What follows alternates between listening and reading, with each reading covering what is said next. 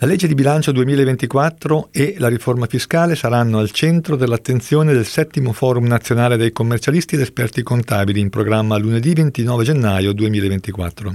L'evento sarà fruibile dalle 9 alle 18 in diretta televisiva su Classi NBC, canale 507 di Sky, e in diretta streaming su piattaforma certificata che consentirà ai commercialisti ed esperti contabili di maturare 8 crediti formativi per partecipare è necessario iscriversi gratuitamente al link italiaoggi.it barra forum commercialisti, link visibile anche nel sommario di questo podcast.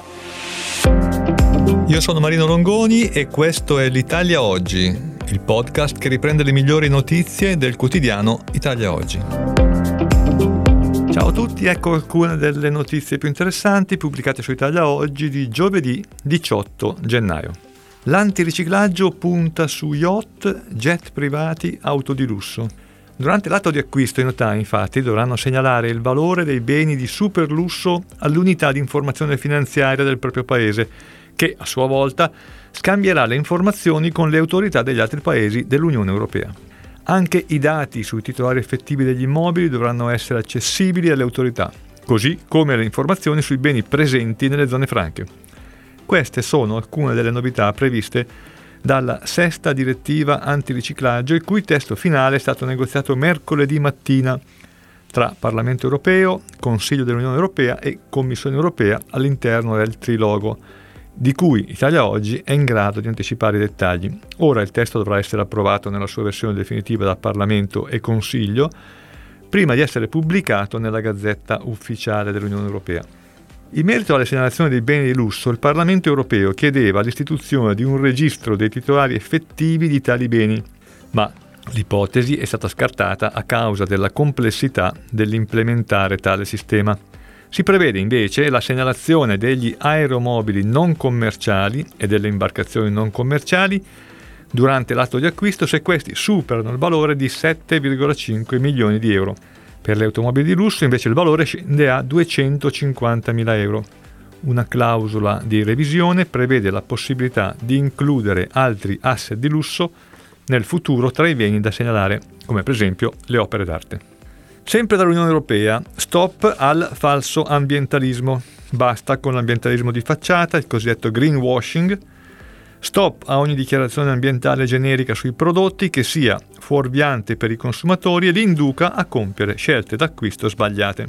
Una nuova direttiva europea approvata ieri dall'Europarlamento le vieta definitivamente. Lascia spazio solo ai marchi di sostenibilità, ma il loro utilizzo verrà consentito solo se l'assegnazione degli stessi si basa su sistemi di certificazione approvati dalle pubbliche autorità oppure creati dalle stesse. C'è di più. La nuova normativa europea dispone anche che le informazioni sulle garanzie dei prodotti siano più visibili per il consumatore. Introduce un nuovo marchio che indichi agli acquirenti quali prodotti sul mercato hanno la garanzia più estesa e aggiunge all'elenco europeo delle pratiche commerciali vietate una serie di strategie di marketing problematiche, perché tese al finto ambientalismo e all'obsolescenza precoce dei beni. I nuovi vincoli però non saranno da subito cogenti, la direttiva deve ora ricevere il via libera definitivo del Consiglio dell'Unione Europea, poi gli Stati membri avranno due anni di tempo per recepirla nel proprio diritto nazionale. Abuso d'ufficio, niente ostacolo all'abrogazione. L'abuso d'ufficio, secondo il Ministro della Giustizia, è un reato evanescente che va eliminato e il governo andrà fino in fondo, dimostrando che la cancellazione del reato non contrasta né con la Convenzione delle Nazioni Unite contro la corruzione, la cosiddetta Convenzione di Merida, né con il diritto europeo.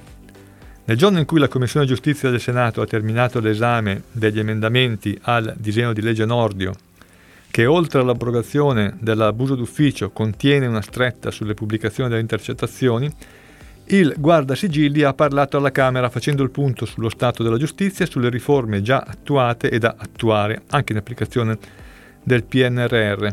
L'unica soluzione è abolire l'abuso d'ufficio e siamo decisi ad andare fino in fondo, ha detto Nordio, perché è una riforma peraltro molto attesa dai sindaci e, come ha spiegato il presidente dell'ANCI De Caro, i sindaci non cercano l'immunità, ma solo una più precisa limitazione dei confini del, della responsabilità penale. Entrando nel merito, Nordio ha contestato l'argomentazione più gettonata dalle opposizioni per sostenere l'opportunità di mantenere il reato, perché, secondo le opposizioni, si tratterebbe di un reato spia, indicatore di un altro reato magari più grave. Su questo punto Nordio non ha usato mezzi termini e una obiezione quasi offensiva per un magistrato come me. Una stravaganza giuridica ha parlato addirittura di una bestemmia giuridica. Il ministro ha poi ricordato come con l'eliminazione del reato si cancellerebbero anche 5.000 procedimenti all'anno, realizzando una deflazione dei processi penali del 10%.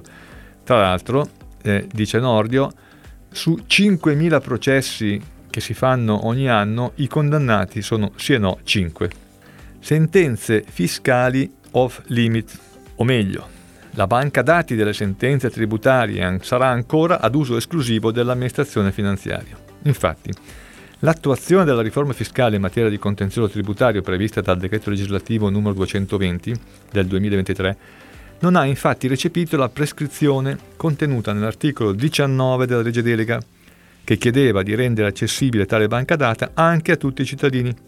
La disposizione si rendeva necessaria per assicurare la parità delle parti in giudizio e il diritto alla difesa e prevedeva di garantire che le sentenze, che, eh, le sentenze tributarie in forma digitale presenti nelle banche dati della giurisprudenza della Corte di Giustizia Tributaria gestite dal Ministero dell'Economia e delle Finanze venissero rese accessibili a tutti i cittadini.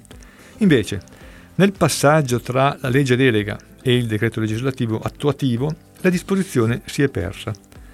L'effetto è che tale banca dati, costituita da tutte le sentenze emesse dalle Corti di Giustizia tributaria, resta a solo appannaggio dell'Agenzia delle Entrate e quindi si crea una disparità tra le parti in giudizio, disparità ancora eh, che potrebbe diventare ancora più grave anche perché nel eh, processo tributario che diventa sempre più digitale è probabile che tra un po' entrerà anche l'intelligenza artificiale che pescherà proprio da questa banca dati e quindi potrà essere utilizzata soltanto sostanzialmente dall'amministrazione finanziaria, mentre l'altra parte, quella del cittadino, del contribuente, non la potrà utilizzare.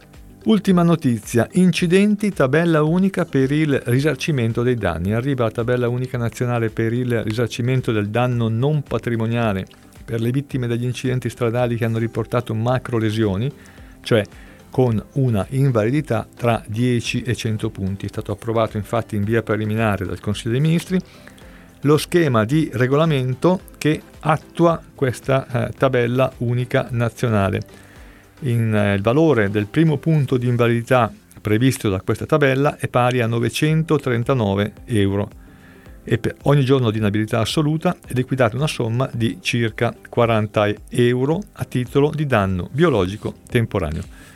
Questo è tutto, a risentirci alla prossima occasione.